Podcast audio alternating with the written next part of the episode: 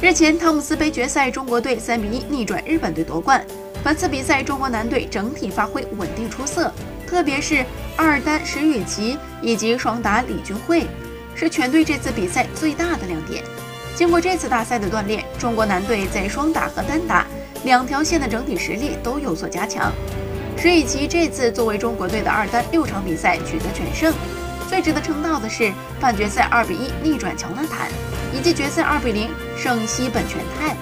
这两场球体现了石宇奇目前的战斗力，以及在关键场次的抗压拿分能力。二十三岁的李俊慧是国羽新奥运周期重点培养的双打新秀，两年前的汤杯他就作为主力阵容成员有过出场。